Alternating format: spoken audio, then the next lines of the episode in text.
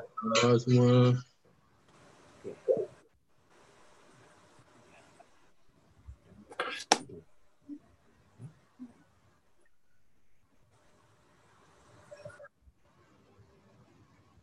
Terima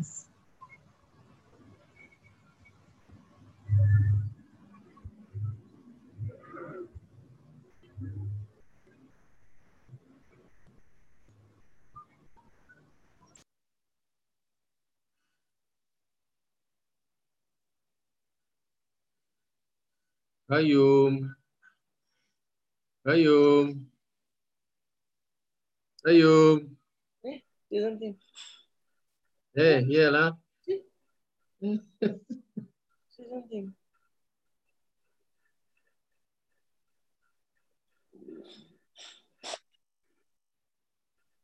Qayyum. Yeah. Something. Yeah, yeah, yeah, yeah. eu gente? Os grandes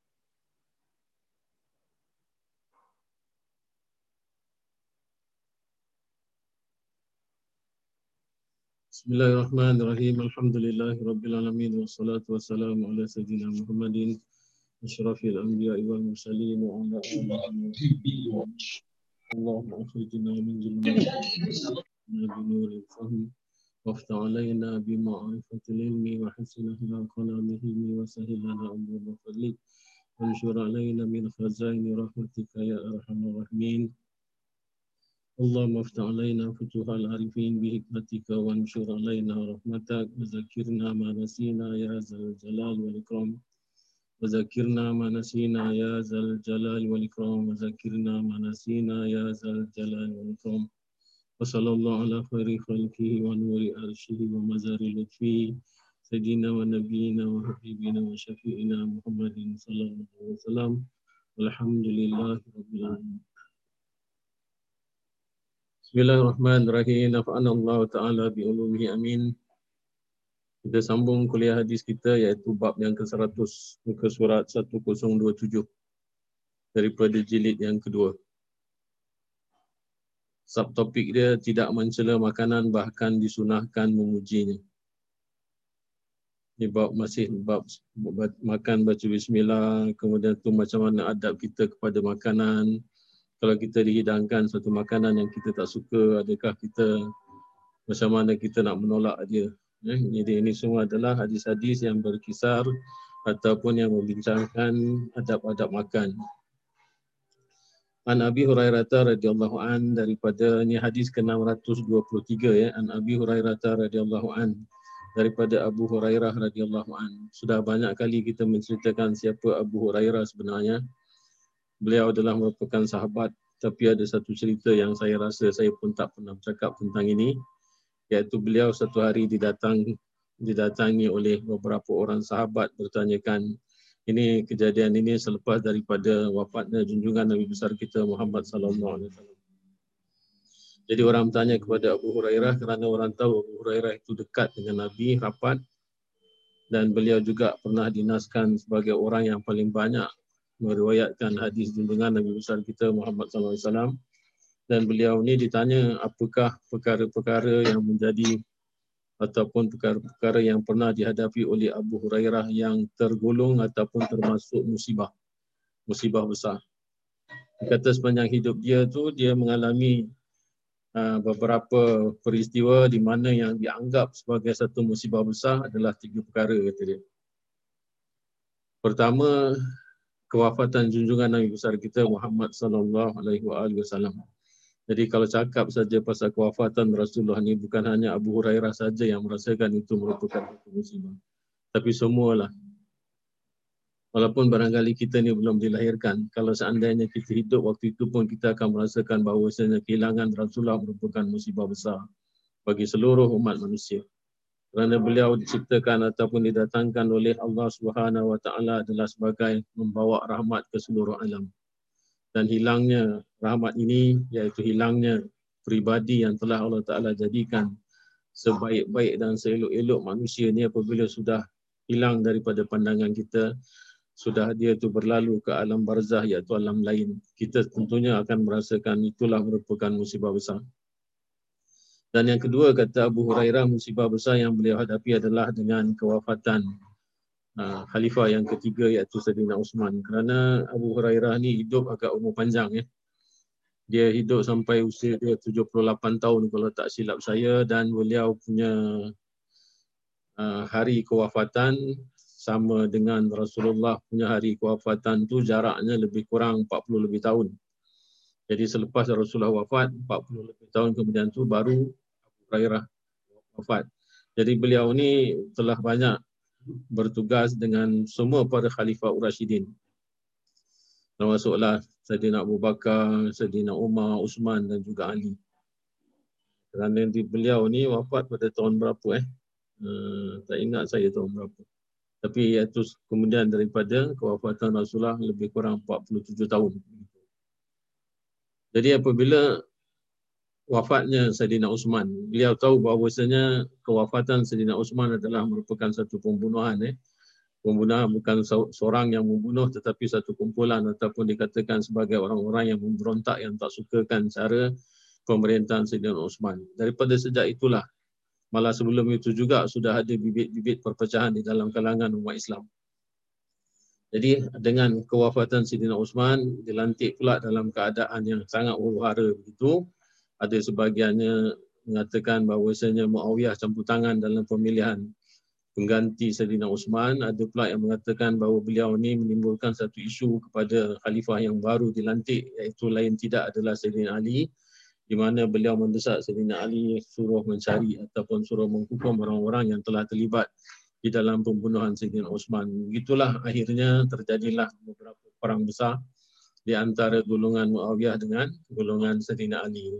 Jadi itu yang dikatakan oleh uh, Abu Hurairah sebagai musibah. Dan musibah yang ketiga dia kata kehilangan aku kehilangan satu barang yang sangat berharga. Jadi orang tanya, sahabat tanya, uh, sahabat-sahabat Rasulullah tanya kepada beliau apa benda yang hilang tu iaitu walaupun dia itu merupakan harta peribadi Abu Hurairah tapi apa dia? Dia kata uh, satu kaleng orang Jawa cakap kaleng tu tin, tin kosong. Tetapi dalamnya adalah yang pernah aku isikan kurma. Dia kata satu ketika aku telah bawa kurma ni di dalam satu perjalanan dengan Rasulullah. Setelah dia ditanya oleh sahabat-sahabat, dia kata kalau dua perkara yang terbesar ataupun dua perkara yang kamu kata musibah, setentulah kami pun merasakan itu sebagai satu musibah iaitu dengan kewafatan Rasulullah yang pertama dan yang keduanya dengan kewafatan ataupun dengan pembunuhan terhadap Sayyidina Osman. Tapi yang ketiga ni tak ada kena-mengena dengan masyarakat tetapi lebih dia personal kepada orang yang bercerita iaitu Abu Hurairah. Jadi mereka nak tahu apa specialnya benda ni sampaikan kau kata itu adalah merupakan satu musibah yang pernah kau hadapi.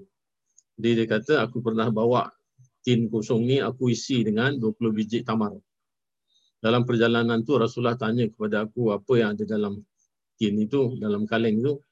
Jadi aku cakap dengan Rasulullah, ini hanyalah tamar untuk jadi perbekalan dalam perjalanan. Jadi Nabi kata bawa datang. Bawa datang Nabi buka kaleng tu, Nabi tuang. Jadi 20 biji tamar tu jatuh pada telapak tangan Nabi. Kemudian tu Nabi baca satu-satu, Nabi tiup, Nabi masukkan dalam kaleng tu. Kemudian tu Nabi tutup, dia kata, nah ambil semula. Kamu makanlah elok-elok benda ni, iaitu tamar ni, tapi jangan sekali-kali tuang daripada kaleng keluar. Tapi kalau kamu, kamu nak makan, kamu buka, kamu ambil sebiji. Lepas tu bijinya cubalah kamu kumpulkan. Tapi itu bukan arahan daripada Nabi. Hanya itu nak di apa tu nak diketahui berapa banyak yang ada di dalam kaleng itu. Jadi dia makan bertahun-tahun disimpan kaleng tu kalau macam mana kita kata tadi iaitu dalam jarak ketika Rasulullah wafat saja dengan kewafatan beliau adalah merupakan sudah 47 tahun. Jadi sampai zaman Sayyidina Uthman tu barangkali separuh daripada masa itu. Jadi sebab itu apa yang telah berlaku benda yang dalam kaleng tu tamar tu tak habis-habis. Dan dia kata kalaulah seandainya aku kumpulkan biji-biji yang aku pernah makan tamar daripada kaleng ini dan kalau aku kumpulkan dia akan boleh jadi dapat diisi di dalam beberapa karung buni katanya. Ha, itu keberkatan yang Rasulullah pernah berikan kepada Abu Hurairah. Macam mana kaleng ni hilang kerana rumah beliau dibakar. Ada sebab sebagian riwayat yang mengatakan bahawasanya apabila berlaku rusuhan selepas daripada kewafatan Sayyidina Osman maka terjadilah uh, pemberontak-pemberontak ini merosakkan harta benda awam. Jadi termasuk apa yang terjadi iaitu sebagian daripada rumah-rumah terbakar dan termasuklah yang terbakar ni adalah rumah Abu Hurairah. Ah, jadi itulah sebabnya sampaikan kaleng itu pun hilang daripada yang aku pernah memilikinya. Jadi sebab itu dia kata ini adalah merupakan tiga perkara yang aku rasakan merupakan musibah besar yang pernah aku hadapi sepanjang hidup aku. Kata dia. Kemudian tu apa yang beliau riwayatkan dalam hadis ini Paul. Ma aba Rasulullah sallallahu alaihi wasallam ta'aman qat. Dia katanya tiada mencela oleh Rasulullah SAW ta'aman akan makanan qat ya, iaitu sama sekali. Mana qat pun adalah sama sekali. Tidak pernah Rasulullah mencela mencela makanan sama sekali. Maknanya Rasulullah apabila makan dihidangkan makanan kepadanya. Kalaulah makanan itu dia rasakan dia suka sebagaimana sambungan daripada hadis ini katanya inishtahahu jika dia berselera akalahu maka dia pun akan makan. Ha, jadi sebab itu apabila kita kata ishtahahu ni kalau kita yang dah belajar nahu dengan apa Ustaz Agus kita jumpa je benda-benda macam ni perkataan macam ni kita carilah macam mana asal dia punya madi. Ni ishtaha ni daripada sekarang sudah masuk belajar ini kan. Belajar apa tu uh, fi'il sulasi mazid iaitu madi yang tiga huruf, fi'il-fi'il yang tiga huruf yang ada tambahan yang terbagi kepada tiga kan iaitu fi'il yang ditambah satu satu bahagian kemudian tu fi'il yang ditambah dengan dua huruf satu bahagian iaitu bahagian yang kedua dan bahagian yang ketiga adalah fi'il yang ditambah dengan tiga huruf. Jadi kalau sulasi mazid dia tidak lebih daripada tambahan tiga huruf. Jadi kalau tambah satu huruf jadi empat huruf. Kalau tambah dua huruf, dua huruf jadi lima huruf. Kalau tambah tiga huruf, dia jadi enam huruf. Jadi yang paling besar ataupun yang paling panjang sulasi mazid adalah dengan enam huruf. Nah, itu yang tambahannya alif sinta. Jadi kalau macam yang bahagian yang pertama tu dia ada tambah alif dengan wazan af'ala. Kemudian tu tambah uh, sabdu di ain fi'ilnya fa'ala. Kemudian tu tambah alif selepas daripada fa' fi'ilnya fa'ala. Yang ini semua nak kena ingat eh. Nak kena ingat luar kepala. Bila kita belajar tu kita dah hafalkan. Kemudian tu kita ambil pula dia punya apa tu uh, mauzun dia. Kita belajar cari macam mana mauzun tu kita nak sesuaikan dengan wazan yang kita sudah belajar. Uh, kalau af'ala yuf'ilu. Uh, dia punya fi'il mudariknya bukan macam jenis yang tiga mujarad itu. Tak macam itu lagi. Jadi kalau af'ala yuf'ilu, fa'ala yufa'ilu, fa'ala yufa'ilu. Jadi dia punya huruf mudariknya semua bari depan. Eh, itu semua kena ingatlah. Jadi ishtahahu ni. Berapa huruf dia? Enam. Oh, satu, dua, tiga, empat, lima, enam. enam. U, tu bukan uh, bukan dia daripada huruf dalam fi'il tetapi dia adalah zamir. Jadi kalau kalau kita kira alif shin ta ha alif di lima. Ha, jadi dia tambah dua saja. Oh, dua saja yang mana satu tambahnya iaitu alif dengan ta. Wazan daripada if ta'ala. Jadi ini ishtaha. Jadi dia punya fi'il madi yang sulasi mujaradnya syaha. Begitu orang belajar. Jadi apabila di sini dikatakan inistahahu akalahu jika Rasulullah selera nak makan maka Rasulullah pun makan. Wa in karihahu tarakahu dan jika dia tak nak berselera nak makan makna kariha ni tak suka eh. Mana kariha ni bukan benci lah tapi dia tak suka, dia tak minat dengan makanan tu tarakahu maka dia pun meninggalkannya.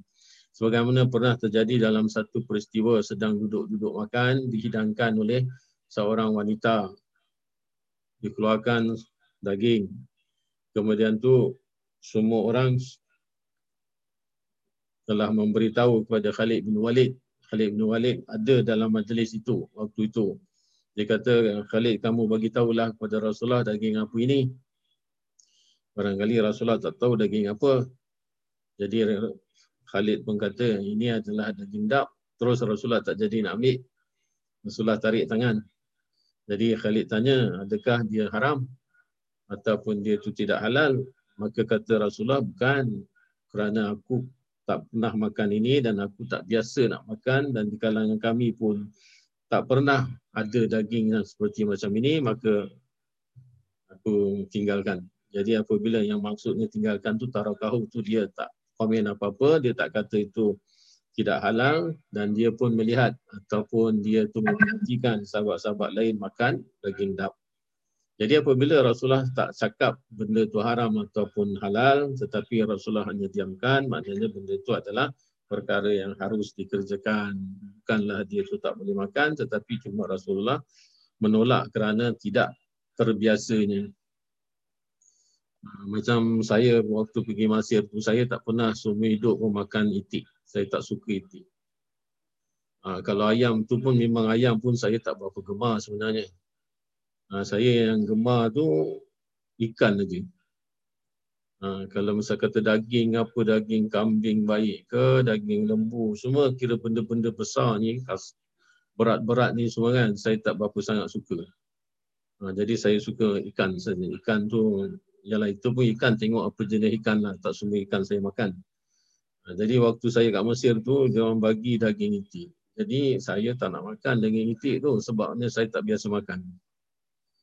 Ha, jadi saya tolak tepi je lah. Tepi saya nasib baik tu anak saya pun pergi dengan saya. Fahmi tu saya tolak kat dia. Saya cakap kau wakil lah. Jadi orang tanya saya kenapa tak makan. Saya cakap saya tak biasa. Tak pernah makan ni. Jadi saya ada wakil makan. Don't worry lah. Jangan bimbang lah. Saya cakap saya ada wakil tukar makan. Ha, saya tolak kat dia. Dia makan. Macam itulah terkadang-kadang kita tak kita tak suka, kita jangan sekali-sekali mencela ataupun mengaibkan apa yang sudah dihidangkan. Dan apa hikmah dia? Kerana rezeki semua datang daripada Allah. Kita sudah belajar tentang kadar dan kadar. Apabila musibah datang, kita tak boleh cela musibah tu. Kita tak boleh benci, kita tak boleh maki hamun. Kerana dia datang daripada sisi Allah. Iaitu Allah Ta'ala mendatangkan musibah kepada kita, mendatangkan uh, nikmat kepada kita. Benda yang menikmatkan benda yang menyenangkan kita oh ketawa besar. Kita syukur kepada Allah Taala. Kita tak rasa macam menyampah. Tapi bila datang musibah saja bahawa kita cakap macam-macam. Sama juga dengan makanan yang didatangkan adalah daripada sisi rezeki yang telah Allah Taala untukkan buat kita. Barangkali waktu itu kita tak suka nak makan. Tak tahu nanti satu hari ketikanya semua tidak ada makanan yang ada cuma itu dan kita di dalam kelaparan barangkali kita pun suka barangkali kita pun terpaksa makan. Walhal dulu kita sudah mencela makanan ini. Tapi apabila pada satu ketika yang kita dah tak dapat nak elakkan lagi, kita pun kena makan juga. Ha, jadi ini yang merupakan pengajaran daripada kita. Jangan tidak-tidak. Sebab itu, apa yang datang daripada Allah, kita hargakan kerana dia adalah sumber segala-galanya. Hadis yang ke-624. Ya. Wa an Jabir radhiyallahu an anna Nabiya sallallahu alaihi wasallam. Jabir ni juga sudah banyak kita beritakan tentang perihal kehidupan beliau di mana selepas daripada kewafatan ayah beliau dalam perang Uhud. Ayah beliau ni gugur sebagai syahid dalam perang Uhud dan bapa dia pesan pada Jabir dia kata aku ada banyak hutang kalau seandainya kamu dapat berusaha dan menjelaskan hutang-hutang aku bayarkanlah. Dan waktu tu dia belum kahwin lagi. Kemudian daripada perang Uhud tu dia seperang Uhud adalah uh, tiga hijriah eh.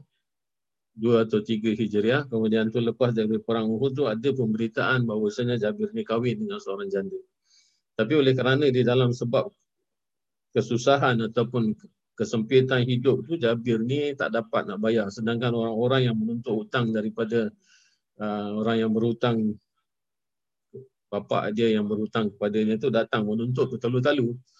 Ha, jadi ada sebahagiannya ada mengatakan ada sebahagian mereka tu adalah orang-orang Yahudi yang memberi hutang kepada bapa Jabir ni yang namanya Abdullah.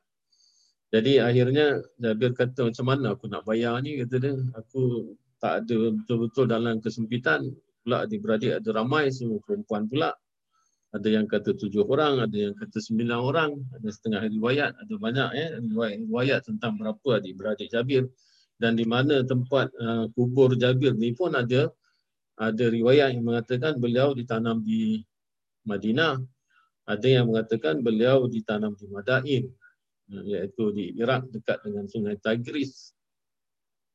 Jadi ada ada banyak riwayat-riwayat yang beza-beza eh. Walhal apa yang diceritakan apabila dia sudah tak dapat lagi nak bayar dan orang yang menuntut ni sangat-sangat mendesak jadi dia datang jumpa Rasulullah. Hmm. datang jumpa Rasulullah Rasulullah kata ah, baiklah aku akan tolong. Ah, yang mampu aku tolong. Yang pertamanya Rasulullah tak suruh pun nak bayar. Rasulullah kata siapa yang sebenarnya hutang ataupun bapa engkau berhutang daripadanya? Jadi ditunjuklah sebulan sebulan sebulan Nabi jumpa seorang-seorang Nabi jumpa seorang-seorang, Nabi minta halalkan. Janganlah kau tuntut lagi kerana orang pun dah meninggal dan anak pun tak mampu nak bayar. Jadi apa saja yang peninggalan mayat, kalau si mayat ni ada banyak hutang, misal kata dia ada hutang seribu, dia tinggalkan lima ratus. Lima ratus ni bukan hak kepada waris. Dia kena jelaskan hutang dia dulu. Maknanya yang lima ratus ni yang seberapa banyak yang dia baki daripada simpanan dia setelah dia meninggal ni, adalah kita selesaikan hutang-hutang dia dulu. Kerana apa yang sudah dihadiskan oleh junjungan iaitu roh seorang mukmin akan tergantung dengan sebab hutang dia. Selama hutang tu belum diselesaikan ataupun belum dilunaskan. Jadi si anak pula ni tak ada lagi mata pencarian, kemudian tu tak ada lagi modal untuk bayar, jadi jumpa Rasulullah. Rasulullah kata tak apa, aku bercakap dengan orang yang menuntut hutang tadi seorang-seorang. Semua tak nak mengalah. Semua kata aku tak akan nak bagi senang-senang. Kerana apa? Itu adalah merupakan hak dia. Nabi pun tak boleh bercakap. Sebabnya hutang tu memanglah kena bayar. Cuma Nabi minta simpati daripada orang-orang yang menuntut hutang daripada Jabir. Kerana Jabir anak muda. Baru lagi nak berumah tangga pula minta ada banyak adik-beradik dia. Jadi semua tak nak mengalah ni orang-orang yang menuntut hutang daripada Jabir. Kata Nabi baiklah Ah, di mana kebun kurma kamu? Waktu tu pula masih musim panen ataupun musim dia tu menuai. Jadi dia kata kau turunkan semua. Ada yang mengatakan bahawa sebenarnya Rasulullah keliling eh. Rasulullah keliling Rasulullah doa di sekitar uh, kebun kurma Jabir ni sebelum dia petik buah-buah kurma tu. Ada yang mengatakan dia suruh petik kurma-kurma ni dan dikumpulkan pada satu ranjang pada satu bakul. Kemudian tu Rasulullah keliling Ha, dia keliling tempat di mana keranjang ataupun bakul kurma ni dikumpulkan kemudian tu dia berdoa. Dia berdoa minta keberkatan daripada Allah supaya kurma tu adalah yang dapat mencukupi membayar semua hutang-hutang orang yang menuntut daripada hutang bapaknya Jabir ni. Jadi kata Rasulullah baiklah setelah nanti aku buat ni semua ha, kamu panggil satu-satu daripada orang yang menuntut hutang ni kemudian tu panggil disukat lah. Maknanya dia ciduk berapa banyak hutang dia tu melalui daripada harga kurma. Kan satu orang datang ciduk satu orang datang ciduk yang akhirnya hujung-hujung dah habis semua. Dah tak ada lagi orang-orang yang menuntut hutang yang ini tinggal. Jadi apabila Jabir melihat tengok eh keadaannya sama saja macam tadi aku mula-mula kumpulkan Ha, jadi Jabir adalah merupakan orang yang paling banyak dapat melihat tentang keberkatan makanan yang setelah didoakan oleh Rasulullah. Rasulullah sudah tak ada lagi cara lain. Pasal pun minta dihalalkan hutang tu jangan dituntut pun tak dapat. Jadi Rasulullah mau tak mau berdoa kepada Allah Ta'ala tolong kepada minta tolong kepada Jabir. Kerana Jabir ni adalah uh, orang Madinah ya dia bukan orang Mekah dia orang Madinah dan orang Madinah adalah merupakan orang yang rapat dengan Rasulullah. Kerana ingat tak yang pernah kita ceritakan iaitu Datuk Nabi Abdul Muttalib. Iaitu adalah orang yang dilahirkan di Madinah. Dan dia dibawa ke Mekah oleh pakcik beliau iaitu adik beradik Hashim. Kerana Abdul Muttalib bin Hashim, Hashim bin Abdul Manaf. Ya, kalau kita tengok sejarah salat silah dia. Jadi sebab itu saudara Rasulullah ada banyak di Madinah. Dan saudara yang Rasulullah ini yang ada di Madinah adalah satu kabilah dengan uh, Anas bin Malik. Jadi tak heran kalau kita tengok macam mana baiknya Rasulullah dengan Anas bin Malik kerana ada hubungan kekeluargaan, eh, ada hubungan suku ataupun kita kata suku kaum. Jadi apa yang dikatakan oleh Jabir ini katanya sa'ala ahlahul uduma Rasulullah iaitu anak Nabi sallallahu alaihi wasallam bahwasanya Nabi sallallahu alaihi wasallam sa'ala bertanya ahlahu. Jadi kalau kita kata sa'ala siapa fa'il dia tentunya Nabi lah kerana di awal-awal sudah dikatakan anak Nabi sallallahu alaihi wasallam bahwasanya Nabi sallallahu alaihi wasallam sa'ala bertanya. Jadi fa'il yang sa'ala ni adalah rujuk kepada Nabi semula. Ahlahu dia jadi maf'ulun bihi. Punya tu jadi jadi mudafun ilaih. Saya uh, cuba eh cuba tunjukkan contoh-contoh dalam hadis supaya nanti apabila dah belajar dah sampai nanti bikin-bikin contoh daripada sekarang sudah sampai babul i'rab kan. Babul i'rab tu ada rafa, ada hafad, ada lagi apa? Nasab, kemudian tu jazam. Dia ada empat. Jadi satu yang rafa' tu aja sudah terbagi kepada empat. Ha, pertama, doma. Kedua, waw. Tiga, alif. Ketiga, empat, nun. Ha, siapa yang pakai doma? Isim mufrad. Kemudian tu isim jamak taksir. Kemudian tu isim jamak mu'anas salim. Kemudian tu fi'il mudhari'. Ha, macam gitu senang aja bukan susah sangat pun. Susah kan? Jadi kalau saya sebut sebut ulang-ulang ha, insya-Allah boleh ingat. Sa'ala ahlahu maka telah bertanya oleh Rasulullah SAW akan ahlinya. Maknanya ahlahu ni adalah ahli keluarga Nabi. Apa yang ditanya? Al-udumah. Lauk. Ha, makna udumah tu lauk. Ni udum ni adalah kalimah jamak. Dia kalau satu lauk idamun. Ha, idamun kalau banyak al-udum. Jadi ada tak lauk-lauk? Faqalu ma indana illa khalun. Maka keluarga Faqalu iaitu keluarga Rasulullah mengatakan atau isterinya ma indana tiada di sisi kami illa khalun. Melainkan cuka. Khalun tu cuka. Jadi cuka ni ada macam-macam. Ada cuka yang dibuat daripada buah-buahan, daripada tamar, daripada anggur, uh, daripada apa apple. Eh, jadi macam-macam ya yang sebelum nak, nak dikatakan jadi yang dibuat daripada cuka ni adalah merupakan buah-buahan yang diperam ataupun yang difermentasi.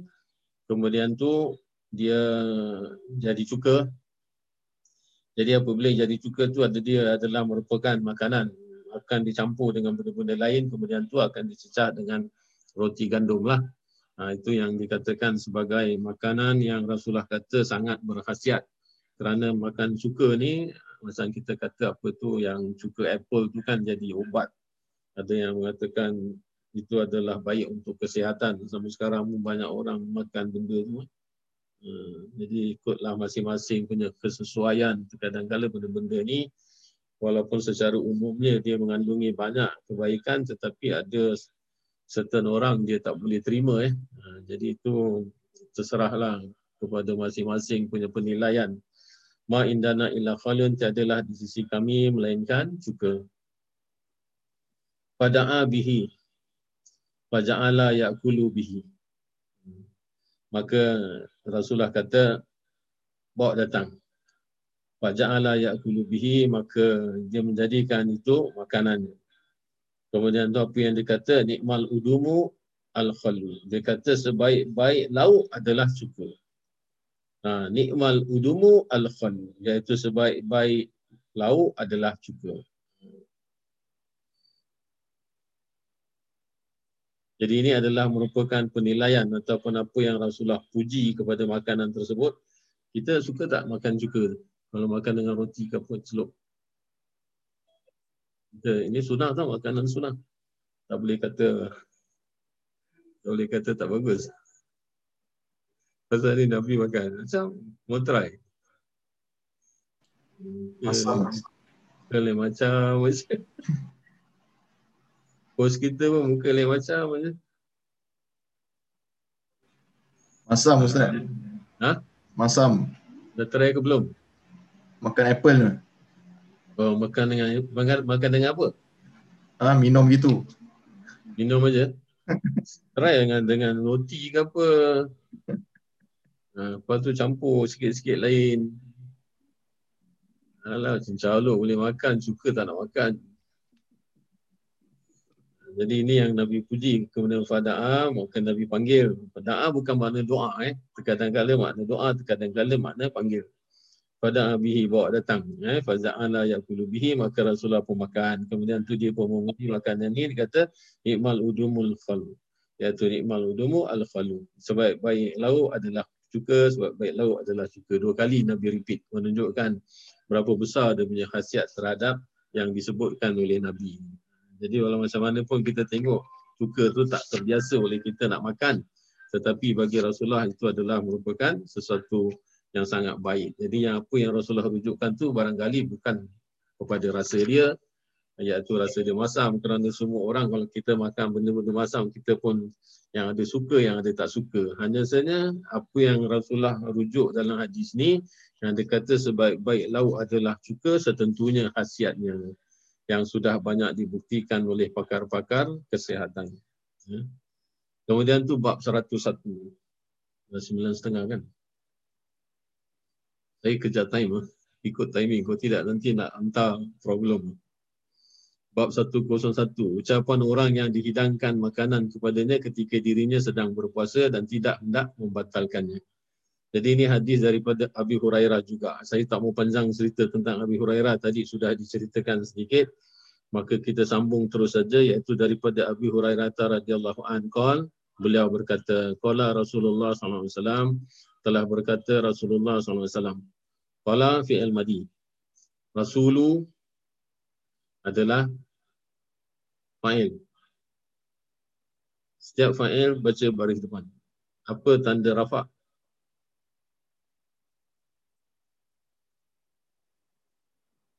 Lumalah. Senang kan? Tak susah apa. Takkan tak tahu. Ini dah biasa. Ha, ini very simple-simple. Qala Rasulullah SAW. Kenapa Allah baca baris bawah?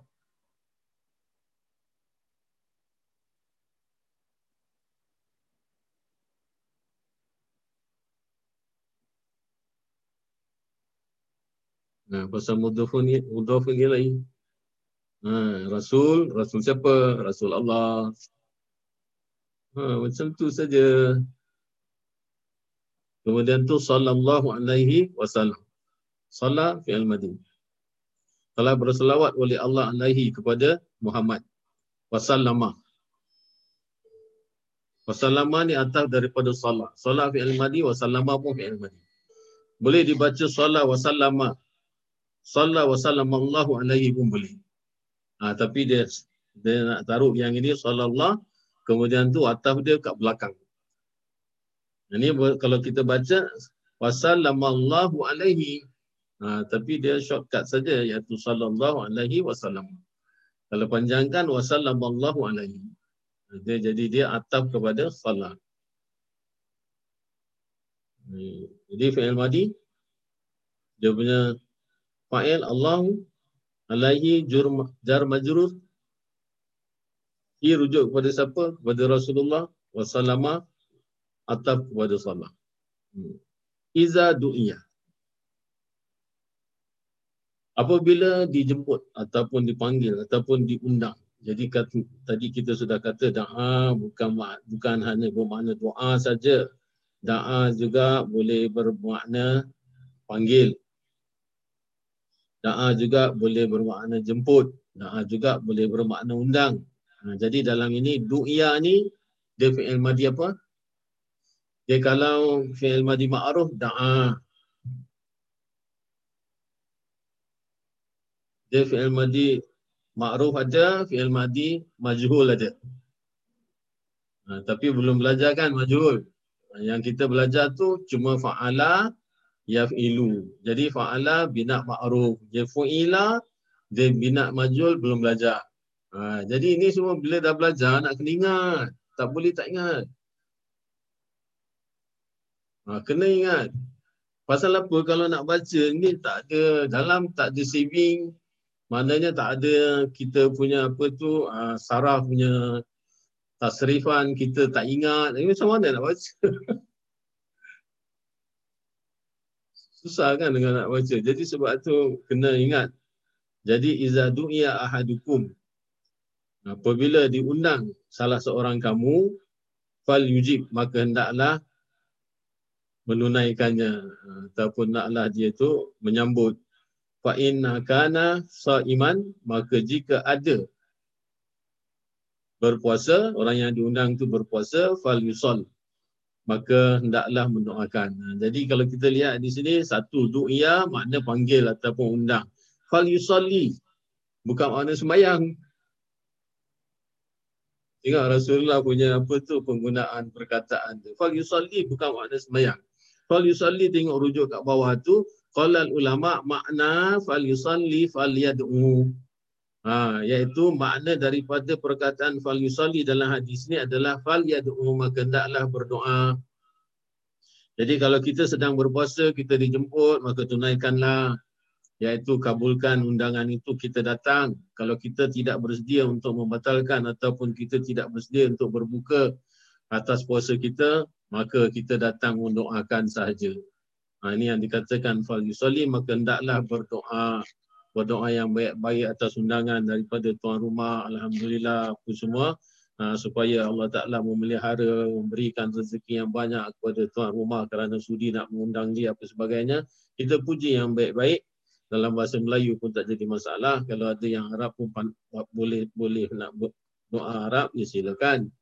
Ha, jadi sebab itu di sini dikatakan fal. Kalau dia tidak bersedia untuk membatalkan ataupun uh, dia tidak bersedia untuk apa itu uh, mau berbuka. Wa in kana muftiran maka sekiranya dia bersedia untuk berbuka faliyat am maka datang makan. Uh, ada permasalahan di sini.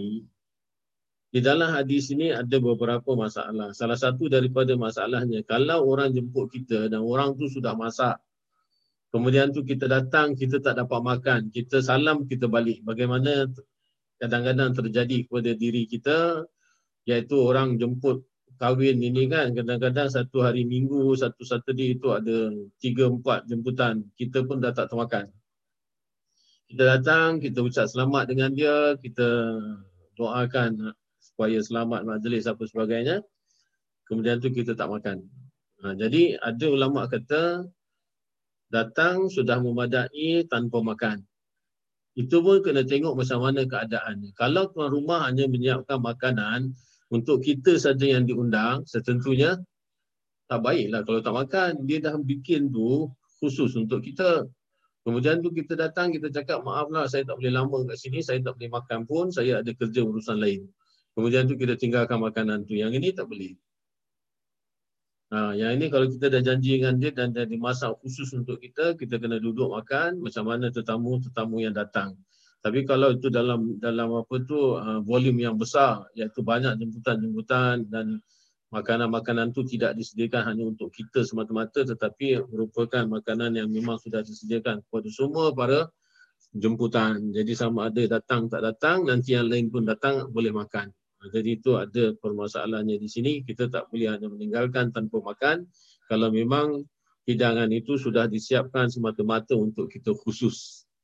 Ha, maknanya dia sudah undang kita dah beberapa hari sebelumnya. Kemudian tu kita ha, berjanji nak datang. Dia dah sedang masakkan kita. Kemudian tu tiba-tiba dia datang sekejap saja dia nak balik. Ha, yang ini adab kurang baik. Eh. Jadi ini yang dikatakan dalam perkara ini. Nah, jadi sebab itu orang yang berpuasa tu kalau misal kata dia dapat undangan tak boleh tolak. Sebab yang namanya tolak itu adalah seolah-olah macam macam apa kita cakap. Uh, apalagi kalau yang puasa tadi itu adalah merupakan hanya puasa sunat saja mana yang kita nak besarkan, kita nak tunjukkan, nak show off yang kita puasa, oh saya tak boleh puasa, maaf saya tak boleh datang kerana saya puasa. Sedangkan yang dia puasa hanya puasa sunat saja. Ha, jadi datang tak apa, tak jadi masalah. Kalau misal kata dia puasa sunat, yang terlebih baiknya untuk mengembirakan tuan rumah kerana kedatangan kita ni, kita pun batalkan puasa kita, kita gembirakan tetamu itu yang terlebih baik. Kerana itu puasa sunat, melainkan dia puasa nazar puasa yang wajib kita kerjakan ataupun puasa kadar Ramadan atau sebagainya ha, kita cakap dengan dia terus terang lah ha, insyaAllah saya datang tapi sekarang saya sedang puasa nazar saya tak boleh makan tetapi kerana undangan ini adalah ha, undangan baik saya datang. Kemudian tu datang doakan. Dia lagi suka kerana orang yang orang yang berpuasa itu setentunya doanya dimakbulkan. Apalagi dalam dalam menerima undangan pertamanya, kemudian tu dalam keadaan puasa, kemudian tu tuan rumah reda untuk kita datang tanpa menyentuh makanannya, kemudian tu kita berdoa sudah tentu tuan rumah juga akan rasa gembira dengan apa yang kita kerjakan. Ha, jadi ini adalah merupakan adab ketikanya kalau kita dijemput dalam keadaan kita tidak dapat, cakap terus terang tidak dapat kalau memang tak dapat ataupun memang tak boleh ada urusan-urusan. Jangan sampai nanti berjanji-janji kemudian tu orang dah siap kemudian tak datang.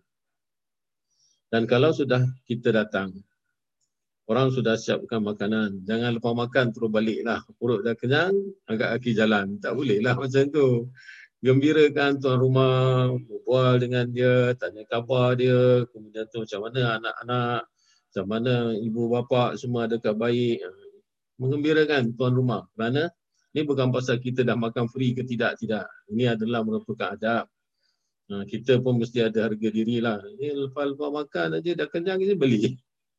Takkan macam tu. Ha, sembang. Macam mana kita tengok ya adab orang-orang Arab.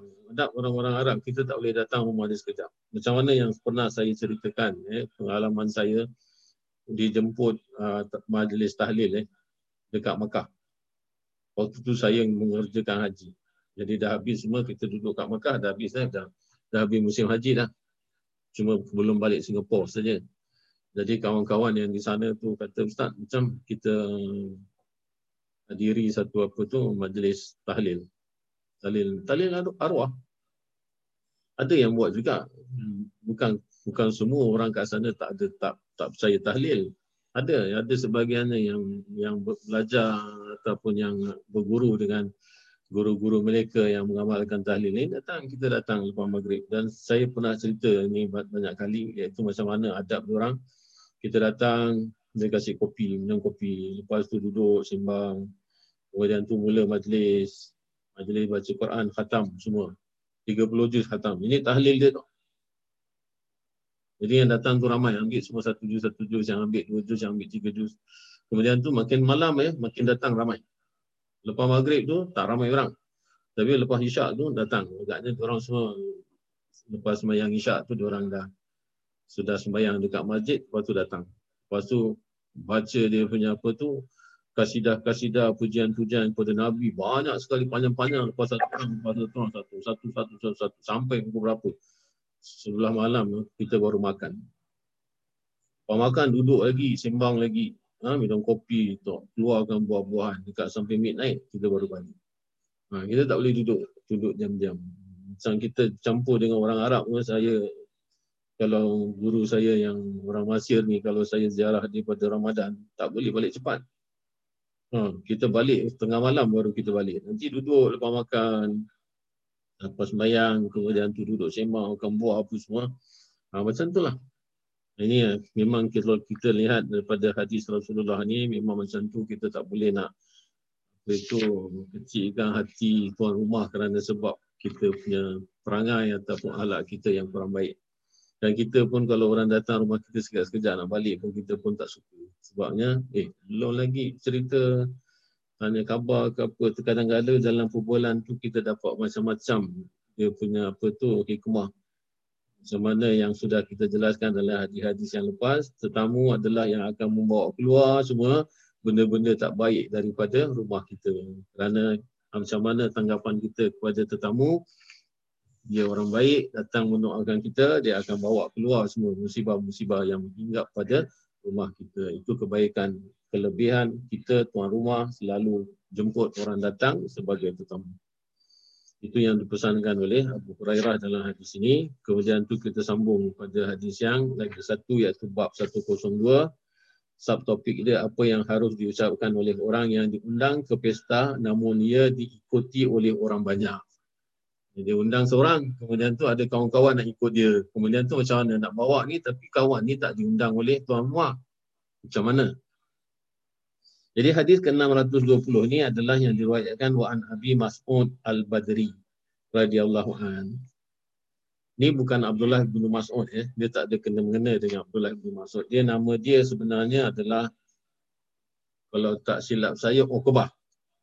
Uqbah ibnu Amr. Nama dia sebenar. Tapi dia dapat gelaran Abu Mas'ud Al-Badri. Dan Al-Badri ni pun bukan nama kabilah dia. Al-Badri adalah diambil daripada tempat yang berlaku perang Badar. Kerana apa dia pakai gelaran Al-Badri ni? Bukan dia satu orang. Semua pejuang-pejuang yang melibatkan diri dalam perang Badar dapat title Al-Badri ni. Kerana mereka-mereka ini sangat dikenang jasanya oleh Rasulullah. Rasulullah sampai mengatakan bahawasanya pejuang-pejuang Badar diampuni dosanya oleh Allah Ta'ala dan syurga adalah tempat mereka. Itu janji Rasulullah kepada semua pejuang badar. Sebab tu orang-orang yang terlibat dalam perang ini, ujung-ujung nama dia tu akan diberi gelaran Al-Badri. Walaupun Abu Mas'ud ini adalah daripada kabilah Al-Juhani. Tapi oleh kerana dia pun melibatkan diri dan dia adalah orang Madinah iaitu dia orang Ansar. Dan dia juga ikut Bai'atul uh, Bai'atul Aqabah yang kedua dia adalah orang yang sama-sama bai'ah. Jadi dia waktu itu sangat muda. Ada yang mengatakan beliau tak terlibat dalam perang Badar tetapi beliau uh, tak berperang tapi beliau ada dalam perang Badar itu kerana sebagai membantu tentera-tentera yang luka, yang pungut panah apa sebagainya. Ada yang mengatakan begitu. Ada yang mengatakan beliau memang terlibat dalam perang badar. Ha, yang 313 uh, orang itu, 300 lebih orang yang di mana menentang 1000 lebih tentera daripada orang-orang Quraisy yang dibawa oleh Abu Jahal dan Abu Jahal terbunuh dalam perang tersebut. Ha, itu yang cerita dia kenapa dapat gelaran Al-Badri. Dan perang Badar ni sangat penting dalam sejarah Islam. Dan orang-orang yang salah satu daripada orang yang terlibat dalam perang Badar ni telah berkhianat eh, kepada Rasulullah waktu itu dia telah mengantar surat di mana ketikanya Rasulullah nak menyerang Mekah iaitu Fatul Mekah tahun 8 Hijriah. Jadi dia hantar surat dia bagi tahu keluarga dia yang ada di Mekah dan surat itu pula dapat diambil ataupun dapat dicari oleh Rasulullah. Kemudian tu dia tu nak dibunuh oleh Sayyidina Umar Kemudian kata Nabi, takkah kamu ingat bahawa itu adalah merupakan janji aku? Kemudian tu Rasulullah kata, apa sebab engkau hantar surat ni kepada orang Mekah dan mengatakan kita akan datang? Dia kata kerana semua kat sana adalah sedara-sedara aku. Semua kaum puak aku, aku tak nak mereka gugur. Aku suruh mereka bersiap-siap tapi bukan untuk menentang. Iaitu kalau boleh larikan diri. Nah, itu tujuan dia, dia bukan nak mengkhianat. Tapi oleh kerana di dalam adat peperangan mana boleh bocorkan rahsia kita kepada musuh, maka dia diampunkan oleh Rasulullah. Kerana dia pernah terlibat dalam perang badar. Nah, itu peristiwa di mana perang badar itu adalah merupakan orang-orang spesial yang telah memberikan satu nama besar kepada uh, kepada orang-orang Islam. Kerana setelah menang perang badar, semua kabilah-kabilah yang di sekitaran Mekah dan Madinah merasakan bahawasanya Islam adalah merupakan ancaman besar kepada agama jahiliah. Ha, itu sudah meletakkan satu apa tu ketakutan dalam hati setiap orang-orang yang menentang Islam. Kerana kehebatan mereka berjuang dalam perang Badar. Dan dalam perang Badar tu mereka telah banyak membunuh semua orang-orang besar iaitu orang-orang yang menjadi eh, kepala-kepala dan orang-orang terhormat dalam kalangan orang-orang Quraisy. Jadi apa yang dikatakan oleh Abu Mas'ud Al-Badri ini ada satu pesanan yang dia pernah uh, bagi kepada anak-anaknya sebelum beliau meninggal dunia dia pesan kepada anak-anaknya yang pertama kata dia kalau kamu nak meriwayatkan hadis kamu hati-hati iaitu kamu make sure ataupun kamu pastikan bahawasanya sanad yang kamu dapat tu daripada orang-orang yang benar-benar bagus iaitu orang yang fikah itu yang pertama yang kedua kamu boleh bersyair Jangan sampai pula syair itu akan dapat melalaikan kamu dari Al-Quran. Kerana syair dah memang jadi macam apa tu darah daging kepada orang-orang Mekah ataupun orang-orang Madinah. Kita kata khususnya amnya orang-orang orang-orang Arab. Memang syair itu merupakan satu gubahan daripada bahasa yang indah-indah dan elok-elok itu merupakan budaya yang mereka tak dapat tinggalkan. Tapi janganlah sampai syair itu boleh melalaikan Al-Quran kerana Al-Quran itu lebih daripada syair yang mereka karang. Kemudian itu yang ketiga, walau macam mana hidup susah sekalipun, jangan meminta-minta. Tak apa, tak makan pun tak apa. Apa-apa kedana macam mana pun usahalah. Ha.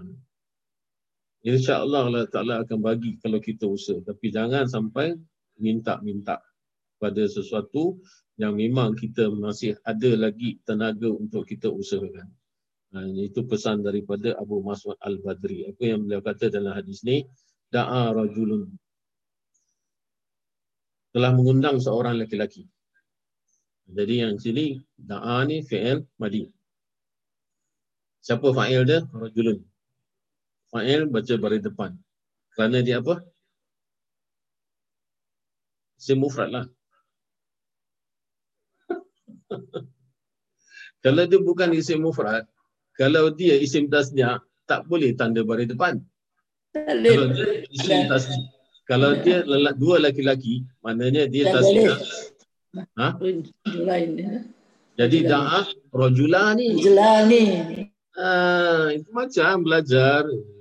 Ini bukan susah sangat pun. Cuma belum jazam, belum jazam. Ha, nampak saja lagi nak fikir-fikir. Ha, dia kalau betul-betul nampak dia sudah tahu oh ni da'a, da'a fi'il madi rajulun adalah fa'il. Macam mana kenal fa'il kerana baca baris depan. Sebab apa dia baca baris depan? Kerana isim mufrad. Seorang laki-laki, satu, telah menjemput Rasulullah An-Nabiyah. Kenapa baca baris atas? Kerana jadi maf'ulun bih. Siapa yang dijemput adalah Nabi. Sallallahu alaihi wasallam. Dita amin. Jemputan makan. Sona'ahu Sona'ahu lahu khamisa khamsa. Ha, sona'a ni makna buat prepare lah kata orang putih kan di prepare makanan ni sendiri untuk lima orang iaitu Rasulullah, Sayyidina Umar, Sayyidina Abu Bakar, Uthman, Ali. Jadi ni sahabat rapat dia empat orang dan sama Nabi lima orang. Kemudian tu dalam perjalanan nak pergi rumah ni fatabi'ahum. Tabi'ah fi'il madi. Telah mengikut mereka satu orang laki-laki. Rajulun. Rajulun fa'il daripada tabi'ah. Tabi'ah fi'il madi eh. Ta'nya adalah fa' fi'il. Ba'nya adalah ain fi'il. Ainnya adalah lam fi'il. Saya dah, dah lama tak buka kitab. Kitab apa ni uh, kitab Nahu Saraf ni saya lama tak buka. Saya cuma ingat sikit-sikit ni. bukan saya punya apa tu speciality lah. Bukan saya tak ambil uh, saya tak taksis. Maknanya saya tak mengkhususkan dalam bidang mengajar nahu saraf ni. Walaupun boleh tapi saya tak nak. Kerana subjek-subjek ni bagi orang lain lah eh. pasal apa saya pun bukan bagus sangat ni kalau saya pandai sangat okey lah tapi saya pun boleh baca sikit-sikit okey je lah jadi fatabi'ahum hum tu Dia tak ada tak ada i'rab sebab dia mabni. Dia macam tu juga wa mahum. Dia tak ada tak akan berubah walaupun dia jadi apa pun. Nah, jadi yang di sini dia jadi maf'ulun bi. Tabi fatabi'ahum telah mengikut akan mereka rajulun oleh seorang laki-laki. Falamma balagal baba maka tak kala sampai pintu. Balaga fi'il madi. Siapa yang sampai pintu? Um lah. Ha? Balagahumul baba. Ha. Maka ha, falamma maka tak kala sampai pintu. Qala Nabi sallallahu alaihi wasallam telah berkata oleh Rasulullah sallallahu alaihi wasallam inna haza tabi'ana. Sesungguhnya ini ditunjuk pada laki-laki tabi'ana mengikut kami. Kami tak panggil dia tetapi dia ikut kami. Dan kamu pun tak undang dia. Mana tuan rumah pun tak undang dia. Fa in syi'ta maka jika engkau suka jika engkau berkehendak an ta'zana lahu bahawa engkau bagilah dia izin. Maknanya izin boleh masuk. Kerana makanan yang prepare itu lima orang. Takut nanti tak cukup, tuan rumah malu. Wa in syi'ta dan jika engkau berkendak, raja'ah. Suruhlah dia balik.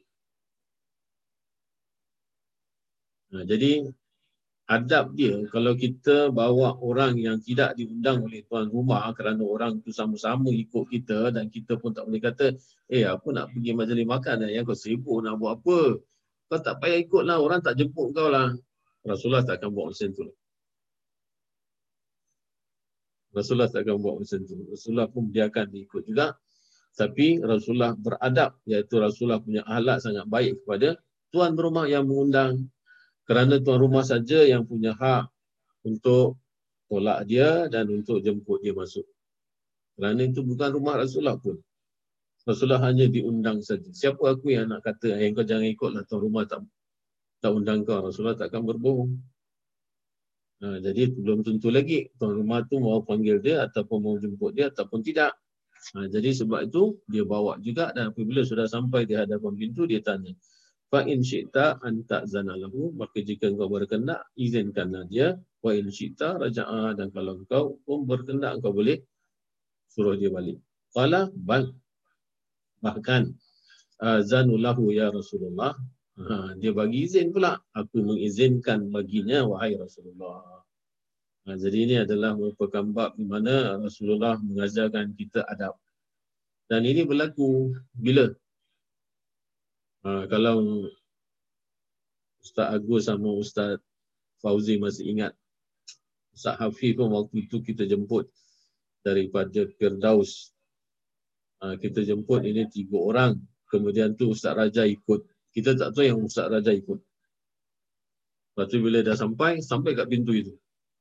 Kita, oh Ustaz Raja uh, pun bilang kita. Tapi dia bercakap sendiri dengan kita. Ustaz, saya tak diundang tapi saya apa tu boleh datang tak? Boleh masuk tak? Eh saya kata dah sampai pintu apa lagi takkanlah nak, suruh balik pula. silakan silakan. Sikit sama sikit, banyak sama banyak. Hmm, jadi saya suruh dia masuk. Ingat tu lagi. Jadi bila saya baca hadis ni saya teringat itu semua ada adab yang sudah diajarkan dan mereka tu mempraktikkan. Mereka tu mengamalkan. Memang izin tuan rumah sangat perlu waktu dia nak ikut pun dia tak akan kata bahawasanya eh kau tak dijemput lah kita cuma tiga orang aja dijemput kau kau tidak lah. Dia tak akan cakap macam tu dan kita pun akan buat sama macam tu. Kalau misal kata orang nak ikut mari nak ikut dan silakan. Ha, dan waktu saya dulu masa di Mekah saya nak pergi apa itu ha, pergi ziarah Kiai Zain. Kiai Zain tu adalah guru Kiai Syukur kita. Kiai Syukur kalau kat sana selalu belajar punya kesempatan di rumah dia belajar. Dan dia pernah dia akan akan undang eh akan undang apa itu uh, macam haflah lah, macam celebration kepada semua jemaah-jemaah haji daripada Indonesia daripada Nusantara ni lah. Dia akan tetapkan satu hari semua orang datang semua daripada Nusantara akan ziarah dia dan kita selalu kalau saya pergi haji saya selalu singgah dan Itu yang selalu kita tunggulah. Nanti kita pergi sana, disiapkan makanan apa semua. Lepas tu nanti ada soal jawab. itu yang ujung-ujung dia tu lepas makan tu. Itu yang ada soal jawab tu yang sangat menarik lah. Jadi pernah kita pun tak diundang kerana dia punya undangan sangat umum dan dia pun tak kenal kita. Tetapi kalau umpamanya kita uh, pergi rumah dia secara peribadi, ada orang yang nak pergi rumah dia, saya pun tak diundang. Tetapi saya pun nak ikut. Pun kita ikut juga. Saya pun pernah di kadang-kadang dibawa oleh uh, apa tu orang-orang Indonesia yang kenal kepada beliau ni kerana ada pengajian. Tapi ini secara peribadi pengajian saya kata saya nak ikut boleh tak? Mari ikut. Ha, ikut nanti sambil di sana nanti dia cakap okey ini ada yang mau dengar-dengar juga boleh tak kiai? Nanti kiai cakap silakan naik mari. Masih ingat cakap boyan tu walaupun sudah duduk sana lama eh jadi adanya ini adalah hadis yang mengatakan ataupun yang mengajarkan kepada kita bagaimana ada adab jemputan dan menunaikan jemputan. Sudah ada empat hadis yang kita bincangkan pada hari ini. Iaitu hadis yang pertama tentang apa? Uh, hadis yang akhir ini adalah merupakan adab kita tak diundang tapi kita ikut sama dengan orang-orang yang diundang. Kemudian tu adabnya adalah bertanya kepada tuan rumah. Kemudian tu hadis Uh, yang lagi satu itu kita sedang berpuasa kemudian tu kita diundang sama ada kita nak membatalkan puasa kita ataupun tidak. Kita ada dua pilihan sama ada kita terus berpuasa dan kita datang menunaikan undangan tersebut dan kita mendoakan. Kemudian tu kalau kita nak berbuka kita berbuka dan kita makan dan menggembirakan tuan rumah yang telah mengundang kita. Kemudian tu hadis yang lagi satu iaitu tentang baiknya cuka sebagai makanan terpuji yang Rasulullah puji. Kemudian tu tentang makanan yang dihidangkan kepada kita. Kalau kita suka, maka kita makanlah. Dan kalau kita tak suka, jangan kita mensela. Dan hikmahnya juga sudah saya beritakan iaitu tentang bagaimana kita sebagai hamba-hamba Allah, segala sesuatu yang diberikan oleh Allah Ta'ala adalah satu anugerah sama ada baik atau tidak baik barangkali masa itu kita tak tahu kebaikannya tapi waktu nanti kita susah kita akan merasakan itulah negara yang paling besar. Ini semua adalah hikmah-hikmah daripada empat hadis yang sudah kita bincangkan pada malam ini. Mudah-mudahan Allah Ta'ala memberikan kekuatan kita. Bila kita sudah belajar satu-satu hadis kita rasa senang untuk mengerjakannya sebagaimana yang dianjurkan ataupun yang diajarkan oleh junjungan Nabi besar kita Muhammad sallallahu alaihi wasallam. Mudah-mudahan kita termasuk orang-orang yang senantiasa mendapat syafaat junjungan Nabi besar kita dan beliau adalah satu-satunya yang sangat-sangat kita harapkan ketikanya nanti kesempitan yang bakal berlaku di hari kiamat. Ialah iaitu yang memiliki syafaat uzma mudah-mudahan kita mati di dalam husnul khatimah dan dipermudahkan segala urusan sampailah kita menemui Tuhan kita Rabbul Izzah. Amin ya rabbal alamin. Bijaya sayyidina Muhammadin sallallahu alaihi wasallam. Insyaallah ya Fatihah.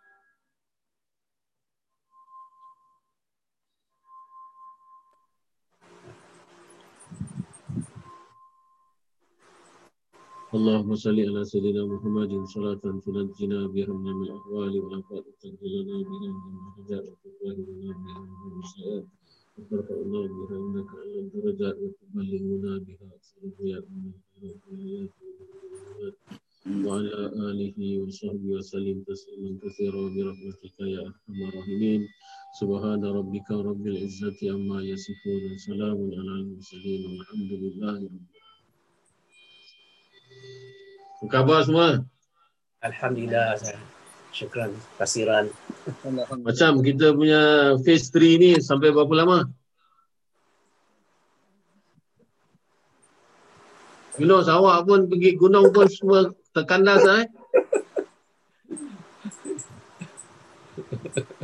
Terus. Tak dapat pergi eh?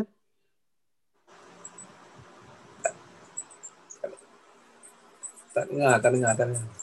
Dia dia tak ni, dia dengar benda tak dengar. Cuma dia tak on speaker. Ah, okey. Semua tak ada aktiviti eh. tak, tak, tak pergi gunung ah. Eh, dah tak pergi. Duduk dalam gua.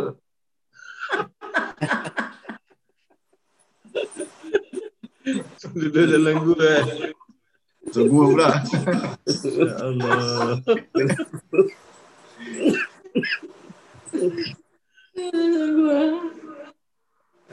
Okey, ada apa-apa nak bincang? Kalau tak ada, saya berundur diri. Eh. Assalamualaikum warahmatullahi wabarakatuh. Waalaikumsalam warahmatullahi. Wabarakatuh. Terima kasih Ustaz. Semua.